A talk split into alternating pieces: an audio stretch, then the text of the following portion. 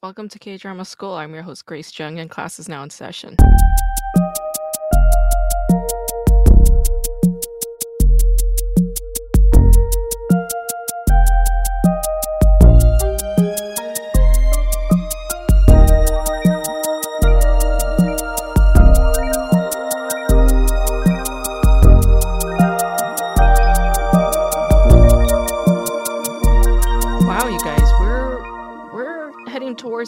Closure of January. I feel like this month flew by real fast. I think I achieved a lot of things and at the same time achieved nothing. That's how it always feels, I suppose, living this artist's life. I've been having a lot of intense dreams lately. They're very, very complicated. Uh, they actually kind of border on nightmares because I feel like I'm always like close, like at the edge of something, and then I don't get that thing. Like, uh, for instance, I've been dreaming about a lot of ex-boyfriends, like guys that I don't really think about, but it's like we're we're back together and then we're about to fuck and then we just don't fuck. Like, what is that? What kind of blue balling kind of nightmare dream is that? Why? It's a dream. It should just happen because come on, but it just never ends up happening. It's very annoying. And the other kind of dream I keep having is missing my flight. That's more of a common dream. Missing flights, that's a dream associated with anxiety. But in this case, it's like almost every night I'm having this kind of dream where I miss a flight and I don't know what's going on. It's very bizarre. It's very weird. I think I am being pushed to become more self reliant as an artist, as a writer, as a visual artist. I am currently planning my first ever art show. It's going to be a stand up comedy and art show. It's going to be on February 11th at this art gallery space called My G. It's on West Pico in LA. If you're in town, please come. Please come and see our comedy show, enjoy our artwork. I'm probably going to be selling prints of my artwork as well. So come through, come through and check out uh, LA comedians who are also visual artists. And the lineup specifically has other stand up comics who happen to be, you know, like comic strip artists and animators and toy designers like mural artists we're all we're all different kinds of uh expression expressionists i suppose so come through and check it out check out our work and catch a great show it's going to be free but the show will be donation based so we'll just be accepting whatever donations you have for us and then we're going to split it amongst ourselves so that's going to be on February 11th. Please come through if you're in town. Today I'm talking about a show called When a Man Loves. It's a an MBC Korean drama from the year 2013. It stars Song Seung-hun and Shin Se-kyung. And it is written by Kim In-young, who wrote quite a few Korean dramas, some of which include my favorites from the year 2000 and 2001, uh, Truth, which came out in the year 2000, stars Choi Ji-woo and Yu Shi-won. And a year later, she wrote Delicious Proposal, which stars Son Ye-jin. And her shows tend to lean towards the hyper excessive and camp. So Truth and When a Man Loves are both pretty campy, pretty ridiculous. They include a lot of that K drama trope like memory loss and amnesia after car accidents. Okay, so that's definitely her in her wheelhouse. She also wrote a show called Unkind Women, which stars some behemoth actresses like Kim Hye-ja, Chae Shi-ra, and Do Ji-won. And it's a really funny, heartfelt kind of show with b- bizarre plot lines. Uh, but it's still somewhat couched in practicality relative to some of the earlier shows that she's written.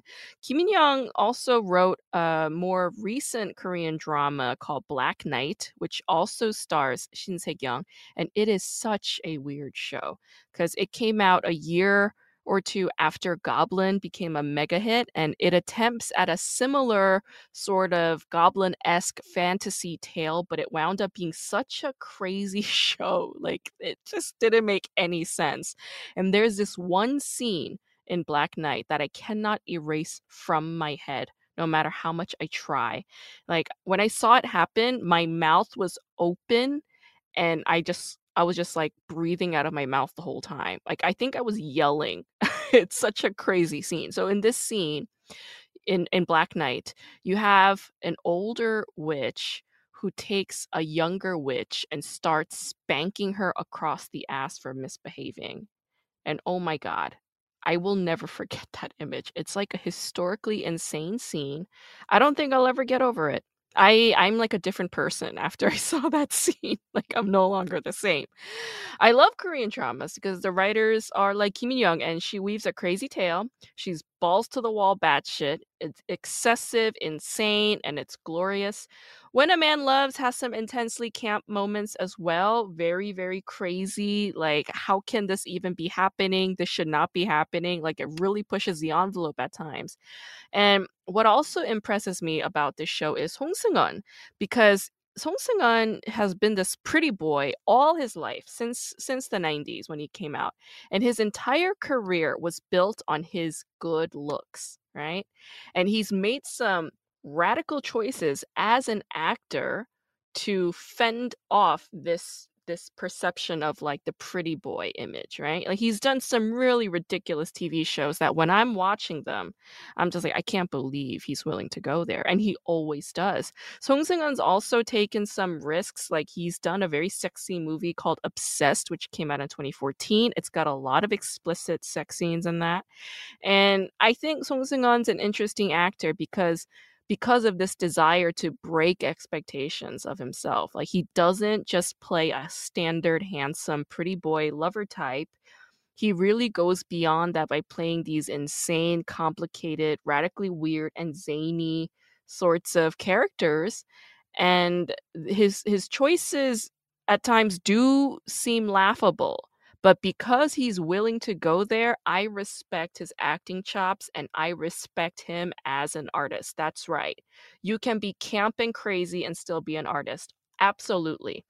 Absolutely. Today's guest is JP Puthenveetil, who is a young comic based in Los Angeles. He's a very interesting guy. He's got some interesting perspectives. He's got some great answers for the flashcard questions. Let's talk to JP. Oh, you have a cat. Yeah, I have a little cat. Hi, cat. His name is Baz. Hi, Baz. Cute. Like Baz Luhrmann? No, her full name is Bazinga Bunny.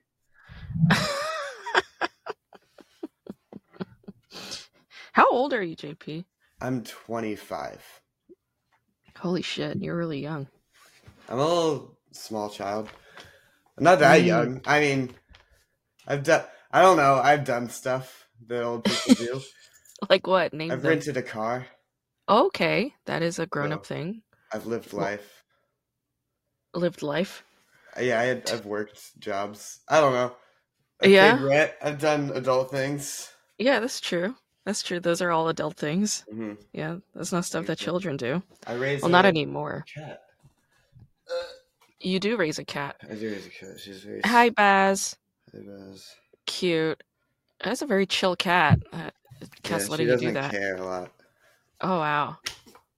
Oh, that's sweet.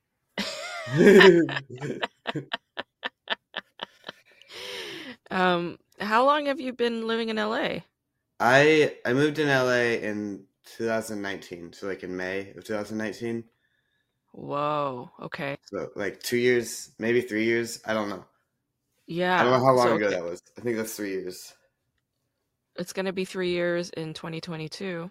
Okay, cool. Uh, yeah. Well, wow. So okay, so you moved to LA, and then literally like less than a year later, you're in lockdown. Yeah, no, that was fun. That was that Mm. was fun for me. Uh, I was Yeah. actually working at Disney Channel when I got uh, when lockdown happened, so I got fired. Uh, oh shit. which is now I, I'm not I don't have a problem with now because it's not really what I wanted to do. But at the time, I was like, oh, darn. Yeah. It's it's painful to get fired. What were you Mhm. doing at Disney Plus? I was at uh I was at Disney Channel, so it was like their Oh, I was Disney in Channel. their animation department. Okay. I was an assistant to some of the VPs in current series. Got which it. was cool, but it was like the because I wanted to be a writer in kids television, which is still something I want to do. But the annoying thing about like going the assistant route is you have to lie about what you want. Because if you want to like stay at the company, you're pretty much if you're like I was the assistant to producers, so pretty much they had to I had to say, hey, I want to be a producer, and then Oh, maybe shit. two years later say, never mind, I want to be a writer, and hopefully they liked me enough to transfer.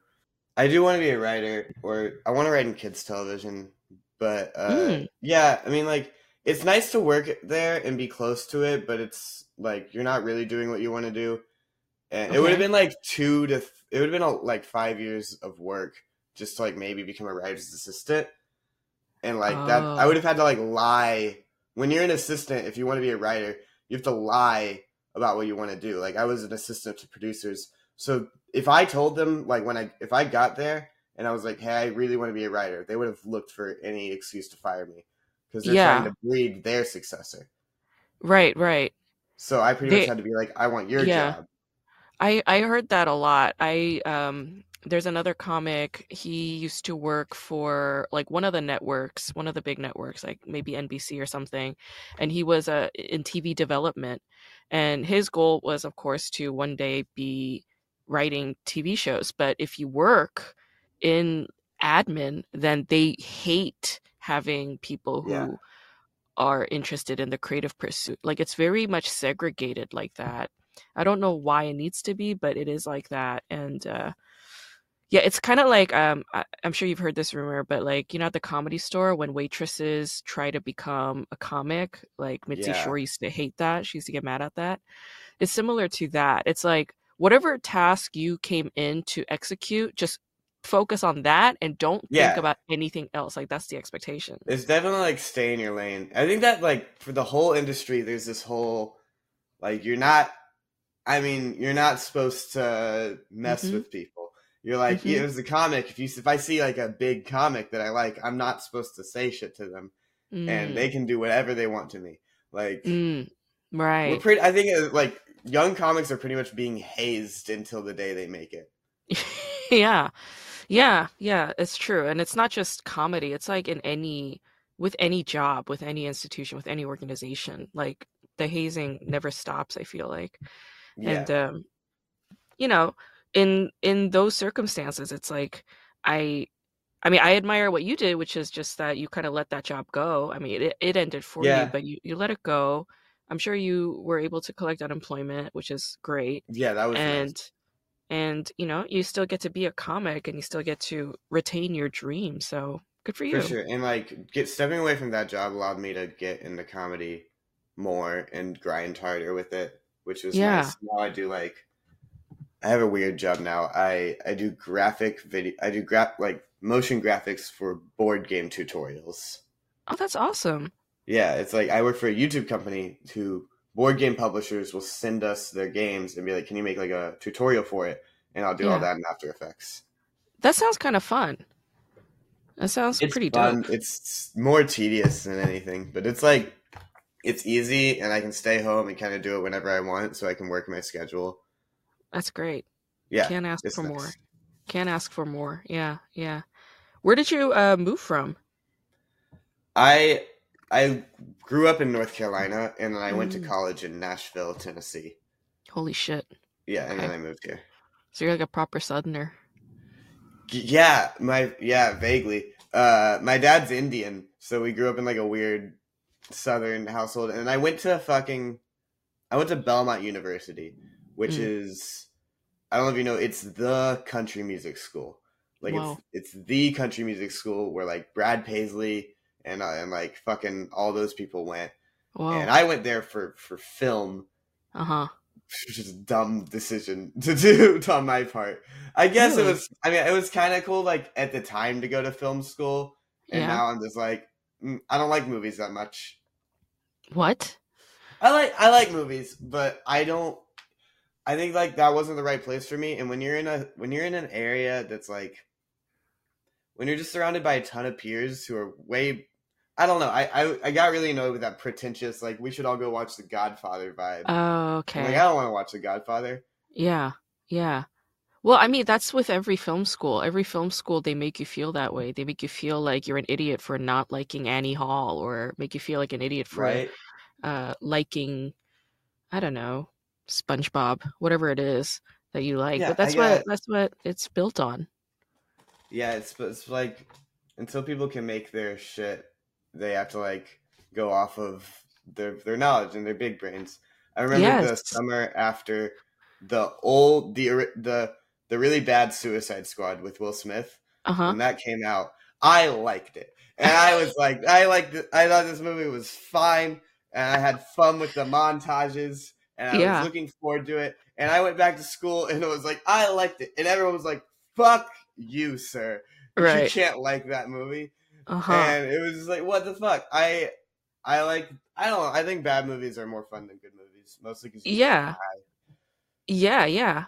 No, I agree. And it's like every movie has its merits for whatever they're Mhm. good at, you know? Like Suicide Squad is known for its colors and its graphics Yeah. and its effects and um, you know, other think- movies are more plot based, other movies are more realist or the acting or the direction or the lighting. Like, you know, it's like Yeah. everything depends on how you decide to look at it. to me Um, it's also like knowing i mean just like being out here and at least going to film school i don't know everything i'm not like a i'm not really in the film business Uh-huh, as much uh-huh. as i like i'm not paing Uh-huh. but i know i do know what it takes to like make a movie and it's like right. a lot it's years of work. Yeah. so which is why it is insane for me for for anybody to say anything bad about a movie. Yeah. when somebody's like this movie sucks i'm just like you aren't this mean to murderers. Like somebody will be like they, they murdered a bunch of people and they're like fuck that guy. But if somebody makes a movie that disappoints you they go they're like this is the devil. This is satan That's a really good point. That's true. People take art very personally. It's amazing. yeah It's amazing how they take art personally that they did not they, themselves create. That's the no funny, like fucked up part. Yeah, they either love it or they hate it or they're apathetic to it. But the it's fact like yeah everything takes a lot of time and effort. everything does it's like when people are mad at star wars they're like i they're like so pissed that the new star wars movie sucks and i'm like you didn't you just watched them you just what, what that was like that's a cumulative nine hours of your life you Mm, could have i'm sure you watched it more than once but like what you didn't make the movie you weren't Right. involved in the process why are you so upset exactly. that it's bad? Exactly. Exactly. Because it's like imagine being the creator of that, you know, movie or that series, you know, and and you yourself as a creator, imagine you being the creator and being disappointed in the work that you just put Yeah. out.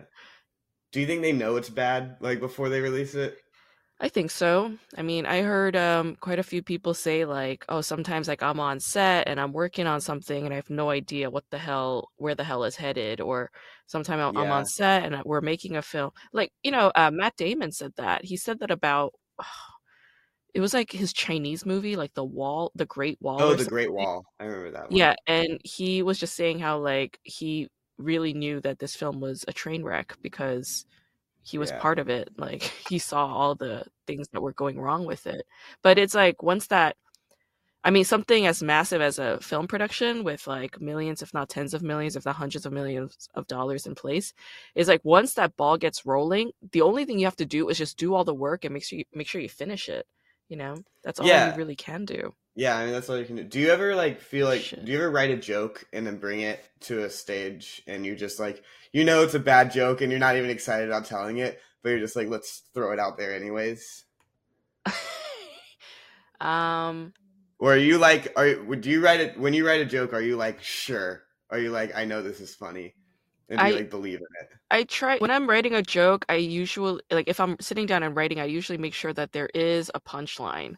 That's Yeah. really the only goal. And once I have the that, at least a punchline, then I'll bring it up on stage and then I'll riff around it. And uh, you know, um that'll create more tags or whatever. But I usually make sure that there is at the very least a punchline. Unless I'm just always Yeah. unless I'm just only going up and riffing, because sometimes I'll do that. Like, have you done like Yeah, like sure. set list mics? Like, I love those set list mics. But Yeah, I, or like yeah, the improv mics. Yeah. I like doing those. yeah, I love those mics. Are you talking because I used to watch like the meltdown set list. uh huh.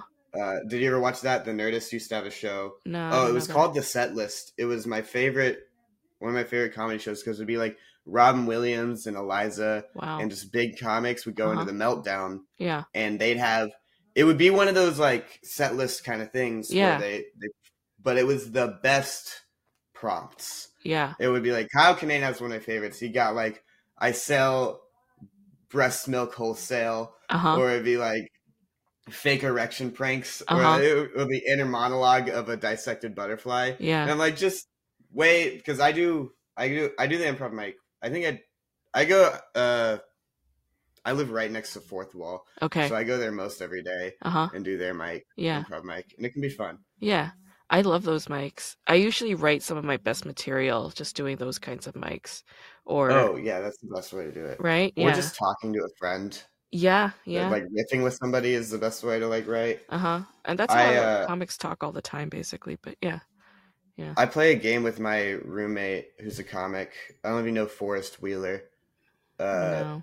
but he we play a game called Things You Can't Say, which is Mhm. just we'll try to one up each other on things we're not allowed to say on we should just can never say this on stage. Okay. Keep this keep this away. Yeah. This should not be but it's just terrible things and it's a fun way to like develop ideas for like darker premises. I don't do a lot of dark jokes, but if Yeah. he does, but it's like uh, I'm trying to think of one Oh, one time uh, one of our friends was hanging out with us, and he said, "I think that some midgets are magic. Uh, some probably are. I like that exercise. Yeah, because um, it's true. Like, you know, I, I mean, you went to film school, so maybe you know this, but um, you know how like back in the day, like in the tens, twenties, thirties, forties, fifties, they used to censor a lot of films. Like they had like the production code administration, and they would decide what what is allowed to be shown or said and what is not, and they would censor everything. They would censor homosexuality they would censor black and white miscegenation they would censor cursing of course they would censor anything that implied sex and so it was like like a lot of sanitized films and um what all those creators were doing was like ways of getting around those censorship codes and Yeah. still portray things like homosexuality, black and white relations, sex, you know, some kind of innuendo, right? Like they were really trying to get around those codes but still do it. So it's like as comics, maybe we kind of have a similar task or we have a Yeah. similar sort of role in society in that yeah there are certain words that we cannot say there are certain concepts that are taboo but how mm-hmm. do we get around that and still make the joke land and still talk about it because just because we don't talk about it doesn't mean that it's not happening it's still oh, happening Oh yeah, right? and that's the thing. Is just like that's the difference between like a good comic and maybe a comic that's trying to go for a shock value. Like, uh, like I I was doing a joke a couple weeks in a row where it was Mhm. fun, but I'm kind of putting it away because it's dumb and it's shock value I don't know if it's a good Okay. joke, but I would just go up and be like, uh, I think Kobe faked it. Uh, Mm, and like, how do you, like, uh, a helicopter into a mountain, that's a bit dramatic. That doesn't seem like, Uh-huh, how do you hit a uh-huh. mountain? Was it, was his daughter flying? That was a joke. wow Uh, and Okay. that went over really well in like a dark Mhm. room with comics, and I tried it at two Exactly. shows and nothing. no yeah So, No, that's the thing. That's the other thing. That's the other problem that you run into is like comics, we have like a higher threshold for shocking things yeah. because we're just kind of dulled out at this point. And so, in order to make like an open mic room laugh, we have to sort of push the envelope pretty hard. right. But that's not a good barometer when it comes to testing the waters for what a mainstream audience might like in say North Carolina or in fucking Tennessee or wherever the fuck. right? like i i see these these are there's huge comics who like put out albums really consistently or specials like maybe every couple of years there's even some who put out every year something Mhm. new and Mhm. and like a lot of younger comics are like struggling to get their first hour together or even their Mm. first half hour of like tight solid material. And it's like okay how are these are these huge comics that are get, getting hours out every single year just like that much better? And i'm like first of all yeah they probably are because they're they they're like good and they've been doing it for a while. But also when you're performing your newly written jokes only in, when you're not having to do open mics and you're booked all the time and you're doing the store or improv and you're doing your newly written jokes in front of live audiences,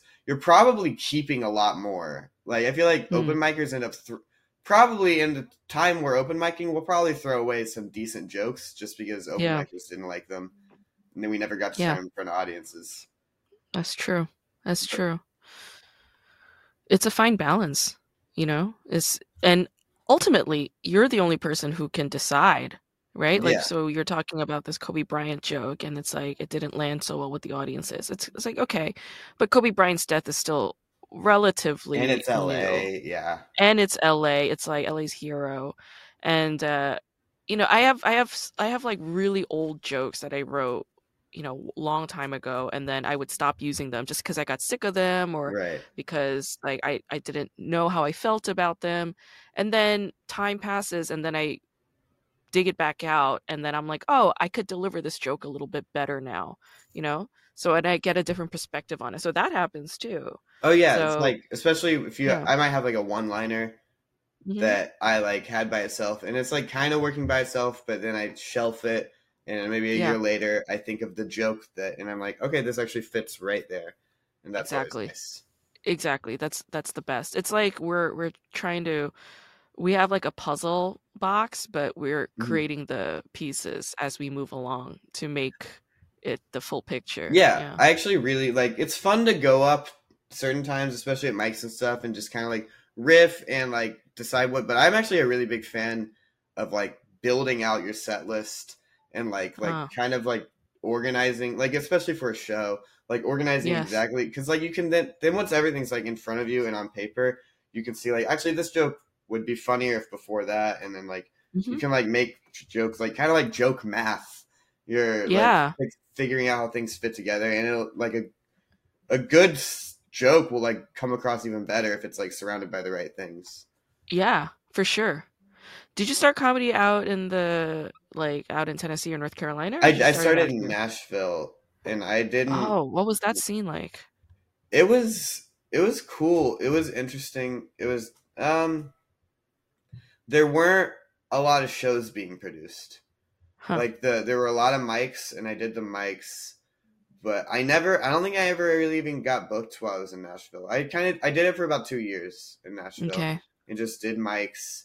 And they had Zanies. That was the big club.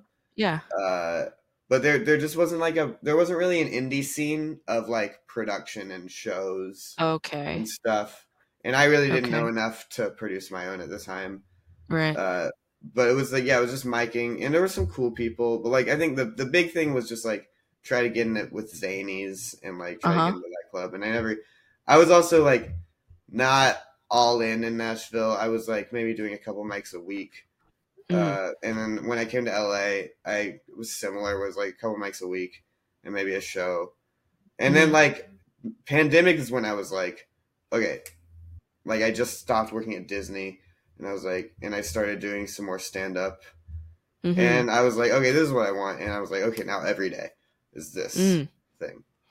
So you were doing it via Zoom a lot, probably. I did a lot of Zoom comedy, and Wow. I'm so happy that I'm not anymore. But I did I did like Zoom festivals and like Whoa. I did Dat Phan's show a lot. It was Whoa. it was a whole and I, it was ter I I don't even know what I was doing. It was just because I wanted to do something and there was some opportunities popping up with it, so I was like, let's just do it. And yeah. so I like because that you know that Phan, Mhm. yeah, he he was like I I didn't really know what the fuck I was doing, so I just listened to whatever people told me to do, and I did them. And he was like, "You need to have a solid background behind you," and so I and you need to be standing up. And and I have a fake microphone, and I did all of that, and but I didn't have like a way to like mount like a solid background behind me. So what I would do is every night before I did like a Zoom mic or a Zoom show, I would like duct tape this black curtain I had to my ceiling.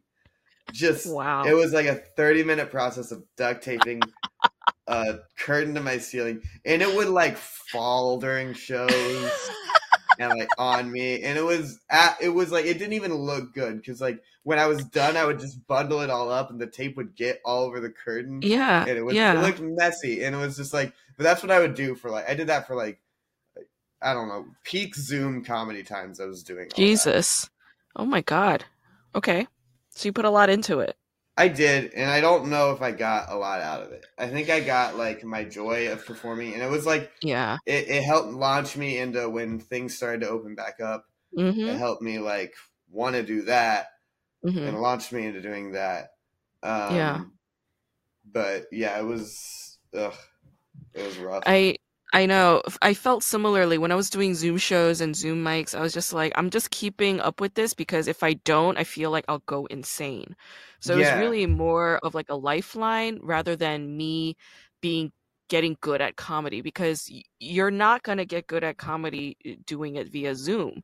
And no, also all the all the jokes would be in front of me, you know? Like my memory was shot to hell during the pandemic. Like oh yeah, I couldn't was re- smoking a lot of weed. yeah, I just I couldn't tell like what time was anymore. And so I couldn't remember anything. I couldn't memorize anything. So I would have the jokes in front of me. And so when the when things started opening back up and I was starting to do live shows again, I had to sort of like rework my brain into remembering my set list. Like the 1st Mhm. several shows that I did, I remember losing everything, like going totally blank.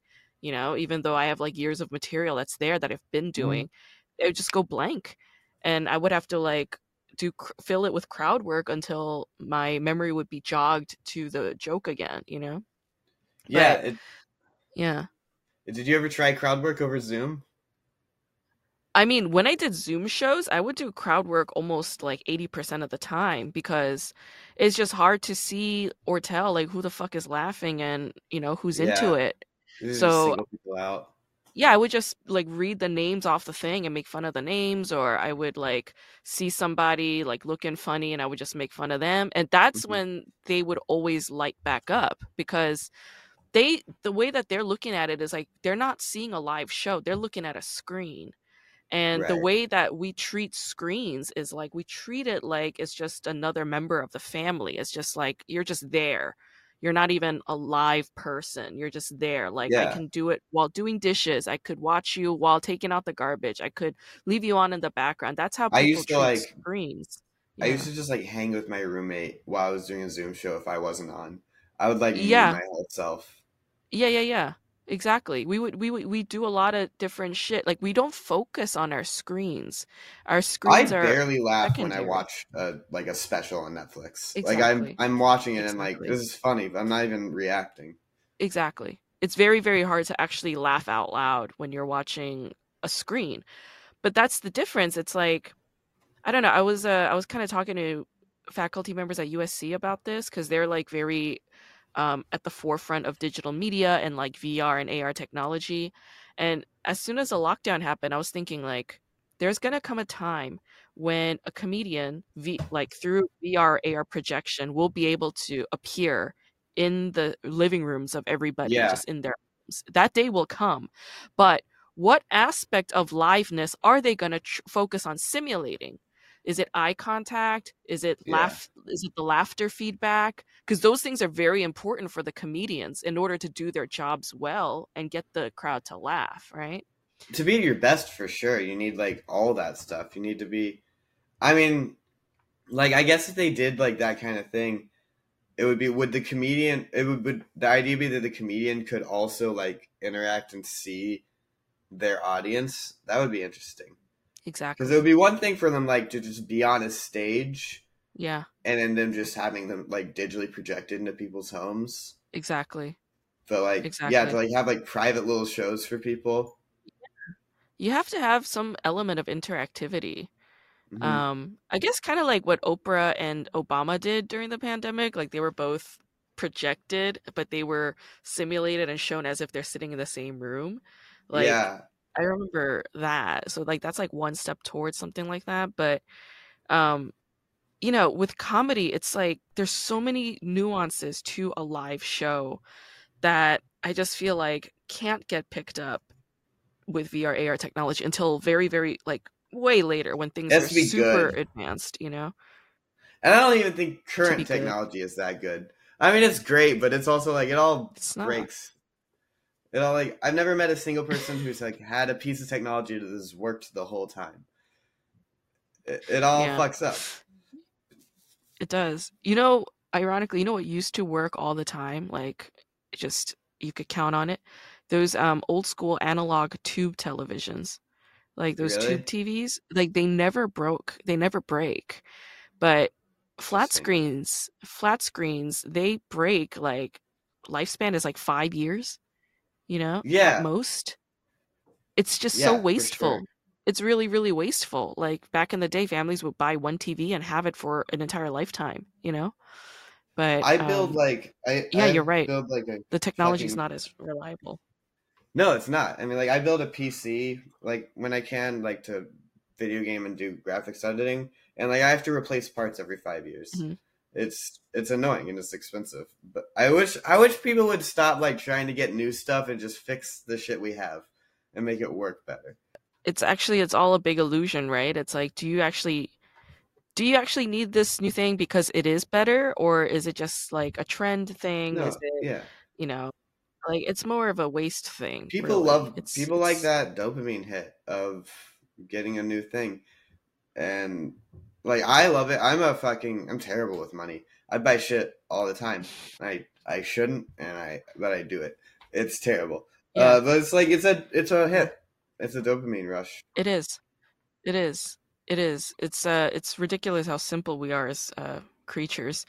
Um that, you know, actually that waste is the thing that causes us momentary bliss and that we are willing to do that.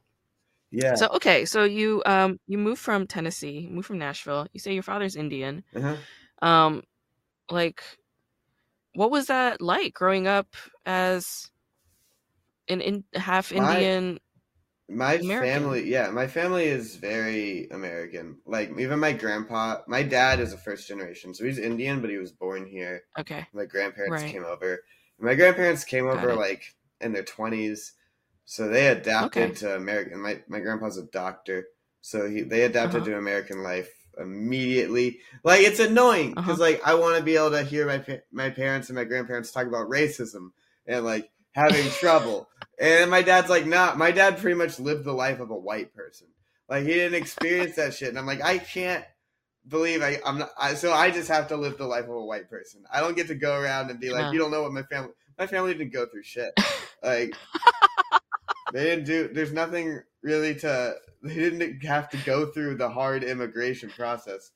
I guess there's not. I don't Ah. know. North Carolina doesn't have a lot of uh, Indian problems. I guess. Hmm. I guess technically, um, what's his face? Aziz Ansari, isn't he from North Carolina? He's from South Carolina. Uh, But, sorry. yeah, Yeah. same thing. I mean, South Different Carolina's state. more racist. It just like it. It's as racist as it is South. Like it's just like it Okay. gets progressively more as you go down. Uh, Yeah, but yeah. like yeah, no, Aziz. I think Aziz was first generation. My I was second, and my mom's very white, and obviously I'm very white. Uh, Yeah.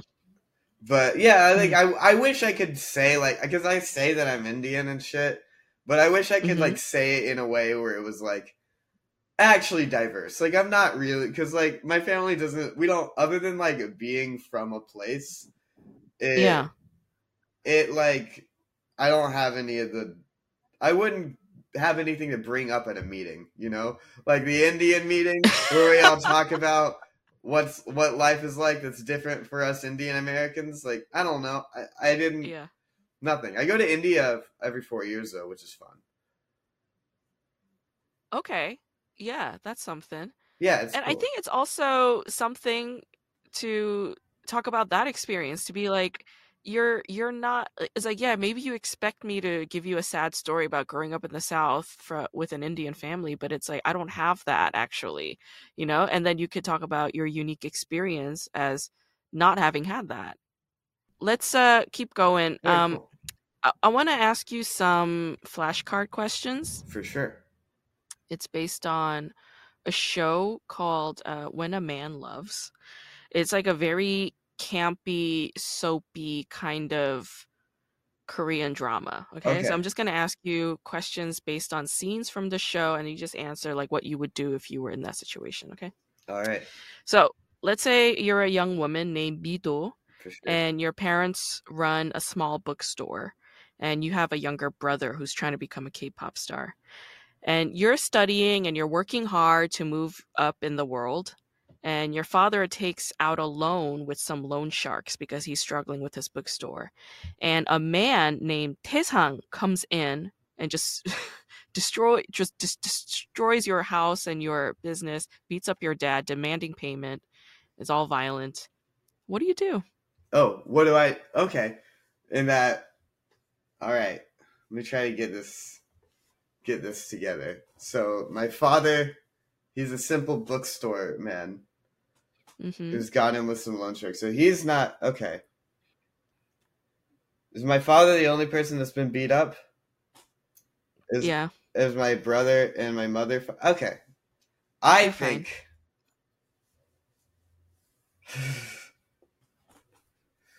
I um.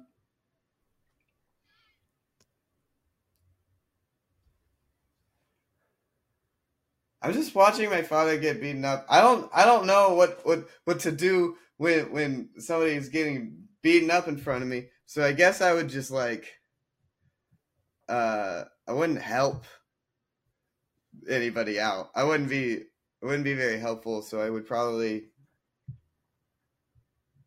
I don't know, my house is destroyed. This I admit maybe I just kill myself. This seems pretty pretty my dad's got beaten up. My brother wants to be a K-pop star. I don't want to be related to that. Like, Okay. uh, I All mean, right. I don't. Maybe that wouldn't be the first thing I'd do, but I don't know. I don't have money. I'm a young Korean girl. Where am I supposed to Uh-huh. get money to pay back this loan shark? I guess I would. I would. Uh, I, I would find. a- I guess in order to pay him back, I would try to Yeah. jumpstart my brother's stupid K-pop star career. The Oh. sooner my brother gets famous, the sooner I can stop this guy from beating up my dad, which I assume is what he's just going to continually do until hmm he's just going to keep punching him until my brother's famous, and we'll send him Mhm. some money. So is so I would bring my brother to. Is it easier to make it as a pop star in Korea? I bring him to like Scandinavia, somewhere Okay. somewhere that doesn't have a lot of diversity and a lot of talent. And I bring Okay. my brother. I don't. It, hopefully, my brother is good. We might have to pay for some singing lessons. Uh, if he's shit, then we're fucked. But Okay. uh, yeah, I think I get him famous Okay. in Scandinavia. Take all his money. Give the minimal Wow. amount I can to my dad, and you know, live life. Shit. All right. So you just become his manager. Okay. That's that's Yeah. a very practical, pragmatic solution. Okay. Um, let's say you're Mido again. You're the same chick. All right. Okay. The man who beat the shit out of your dad tells you that he actually he actually digs you. He likes you. He wants oh, you to be like his into girl. Yeah, he's into. He wants you to be his girlfriend. How old and am he I? prom. You're like early twenties. Early twenties. okay. and you know he's like early 30s but he promises to protect you and your family from here on out from any other loan sharks and thugs what do you do Oh, so he he's just like into me now. Mhm. That's fun. I uh I think do I I guess I don't have to promise and do yeah, I I'll fuck him uh right away. uh I just like lock it Wow. down. I don't want to I don't know if it's a temporary offer. So I just lo- lo- Okay. lock down this offer right away. This seems I have no I'm I'm promiscuous. I have no fear of my body. Uh, I'll fuck him right there in front of everyone. Uh, does that mean that my dad's like trying to what what other loan sharks is my dad fucked with? I mean with the gang world it's like it's it's always The whole a town. My da- it's a messy thing yeah I don't know. I just think that if my dad's bookstore wasn't doing well, he's just let capitalism take it. Why why fucking do this? Why why put us through this? Now your daughter's fucking the man that just beat you up in front of you. you put this on yourself. yeah that's true all of He this is deserves true it. it's kind of his fault you're right Mhm. Okay. And his son's a pop star. You're obviously a bad father. or a, a wannabe pop star. Okay. Well, you know, it's it's a whole industry. So they they do have trainees, like K-pop Okay. trainees. It's like a whole Alright. concept there. Um, but yeah, it's it's uh you don't make any money from being a trainee. It just you just hemorrhage more money. Okay, okay. So let's say you're a, a young man named Chehi. Finally. You're you're like in your mid twenties. Uh, you have an older brother figure named Taesang who took care of you all your life. Taesang is that gangster guy. Uh, Is he the gangster guy that the, uh, the like the beat up the other person's dad? uh-huh, uh and, and Okay, went out with it. his his daughter. Yeah. Um, but Taesang, he's a very generous guy. He helped you go to school. He helped you every step of the way to become a successful, educated young man. And you got a job and you go to Guam on a work trip. And in Guam, you meet a really hot, fun young woman named Mido. And when you get back home to Seoul, you realize that the hot, fun young woman that you like is actually dating your older brother figure, Taesang. What do you do? So my older brother. Let me get this straight. The the lady, the, the person that I fucked earlier on, Yeah. is dating someone else. This You guys didn't fuck-. You guys, you guys didn't fuck. You guys just kind of like flirted a lot Oh. and hung out a lot. Just had a great time. You guys did not did not have any physical intimacy. I'm a good Yeah. Christian Yeah. Korean person, and I, I, I can't believe what I'm hearing that that this man Yeah. who promised to protect my family and said that he liked me is in a relationship. And then okay, so I'm this guy, and I hear that my brother, and I assume as his brother, I know nothing of his attempts to woo this other family. Mm. Because if I did, I'm fucking pulling that trigger right away. I have no Yeah. loyalty. I'll be like, my brother was cheating on you. Date me. Um, Okay. I I won't. I have no dilemma in that. I mean, you guys, he helped me put me through school, but like, what am I doing now? I'm going to Guam. What did I do in school to end up there? Poor people live there, right? That's not even a U.S. territory. It's no, it is a U.S. territory. It's not part of the main U.S. is.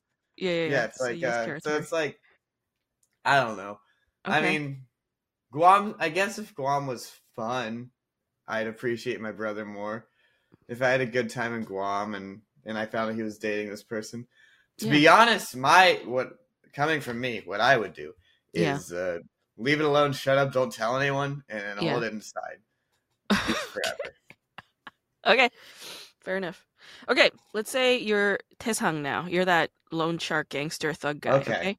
You come from a really sad background. You have no family, you have no support, no real education, but you fought your way up to become a gang leader and beat up and killed a lot of people to get to where you are. all Mhm. right. But you put your thug days behind you and started your own business. You're very successful now. And Mido is starting to warm up to you. And one day, you come home and you see that there's a shirt that doesn't belong to you in your closet. And Mido was in your house at the same time. And you suspect that it's your friend Chehi's shirt. What do you do? Okay. I'm trying to remember all the names that you've said. Okay, yeah, yeah, yeah, So, yeah. yeah. So So you're I, the gangster guy. I'm a gangster guy, and I Yeah. think that. So I have a girlfriend whose name. What, what's my girlfriend's name? Her name's Mido.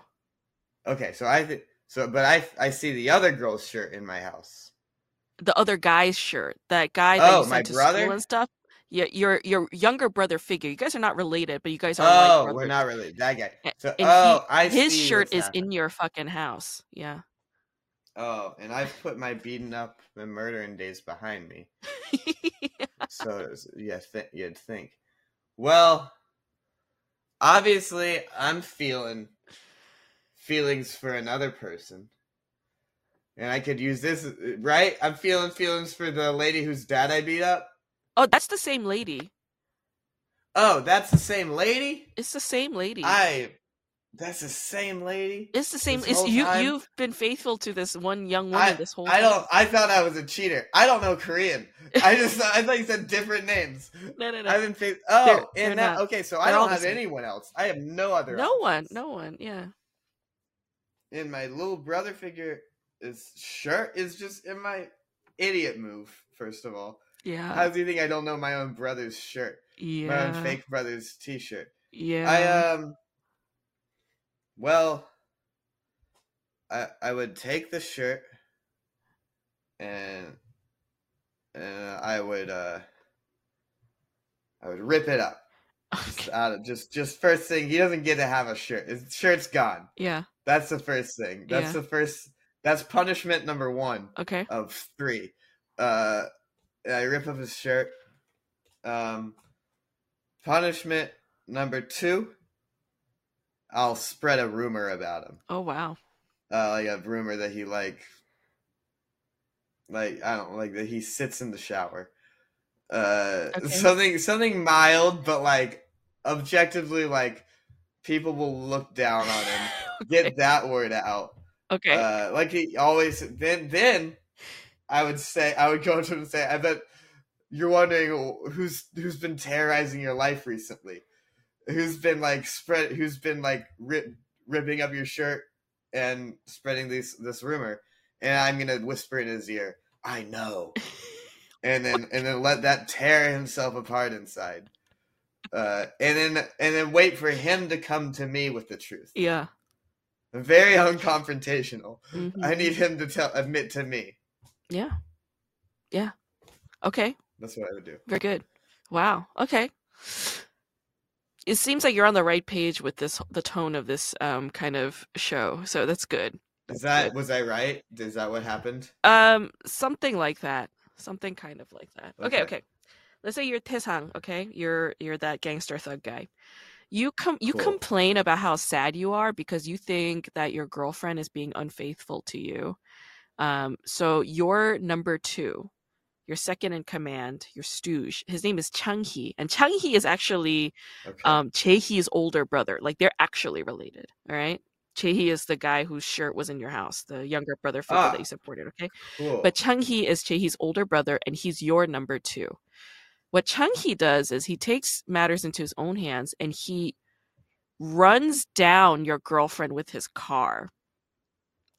He attempted to murder her. Okay, but she did not die. She just she loses the ability to walk and she seems to have lost her memory. What do you do? what? How how much memory? Like- Like Oh, she knows who you are. She could like identify certain people, but she can't remember who Chehi is, like the shirt guy. She can't remember who he is. interesting. Okay, well, it's not all bad. That's not terrible. Uh, huh. I she can't walk. Yeah. That's Yeah. rough. Well, not permanently. Uh, legs are helpful. not permanently. Oh, okay. Well, I don't really see what he did wrong. Uh, he, uh, yeah, I mean, you get you lose your legs for a second. Permanent, maybe we could talk. But like, were you telling me she just doesn't remember the guy she's been cheating on me yeah. with? Yeah. Fine, and then now they'll, I'll make sure they'll never meet. Okay. And you know what? I'd I'd ask him to go hit my brother, my the other guy too. I do the same thing. If I could ask my number two to hit the younger guy in the same way, like like hopefully like maybe we can get him to go to the exact same location and like walk in the same Yeah. way in the same Yeah. Uh-huh. angle, same results. Make sure he goes to a different hospital that my girlfriend's not in, so they don't Yeah. meet. They both lose their memories of Mm. each other. This is like a it's like a very uh roundabout way to in eternal sunshine something. uh Yeah. hit them with Yeah. cards. Problem solved. Yeah. Eternal sunshine somebody. Okay, okay. Very good. Last question. Last question. You're you're Taesang again. You're that gangster guy. Turns out your girlfriend Mido, she was pretending to have lost her memory because she was afraid Oh if you found out about her having feelings for your younger brother figure Chehi, she was afraid that you would go and kill the both of them. So your girlfriend is actually afraid of you and she thinks you're a monster and she's putting on a show to keep you from murdering people. What do you do? Interesting. So she's putting on she's faking it. Yeah. Interesting. She actually has a- and she's afraid that I'm gonna murder her and her let's prove her right. No. um I'm not gonna kill a bunch of people. I mean, it seems like it would be a, a thing I do. I, I guess the. I mean, I I really liked it when she didn't have her memory, and I'm kind of mad knowing that she has it. So I guess we just keep hitting her with the car until until it happens. Light hits. Maybe we hold her head up, just hit the head part, like bump it a oh little bit. Or what else causes memory loss? Uh, could I give her a oh tumor? Oh like I don't know something something not super violent that'll just make her just forget. violent enough, just then, a touch of violence. Yeah, preferably she can forget and like I mean also I don't know. I beat up her dad in front of her, and she started dating me. I mean, obviously, this is what she yeah. likes. So I, so, so we're just gonna run her in with the car until she oh, forgets God. everything. Okay, that's very um thug-like of you. That's very G. I think it's a character. Yeah. It's great talking to you, JP. Thank you. Yeah, it's great talking to you. Okay.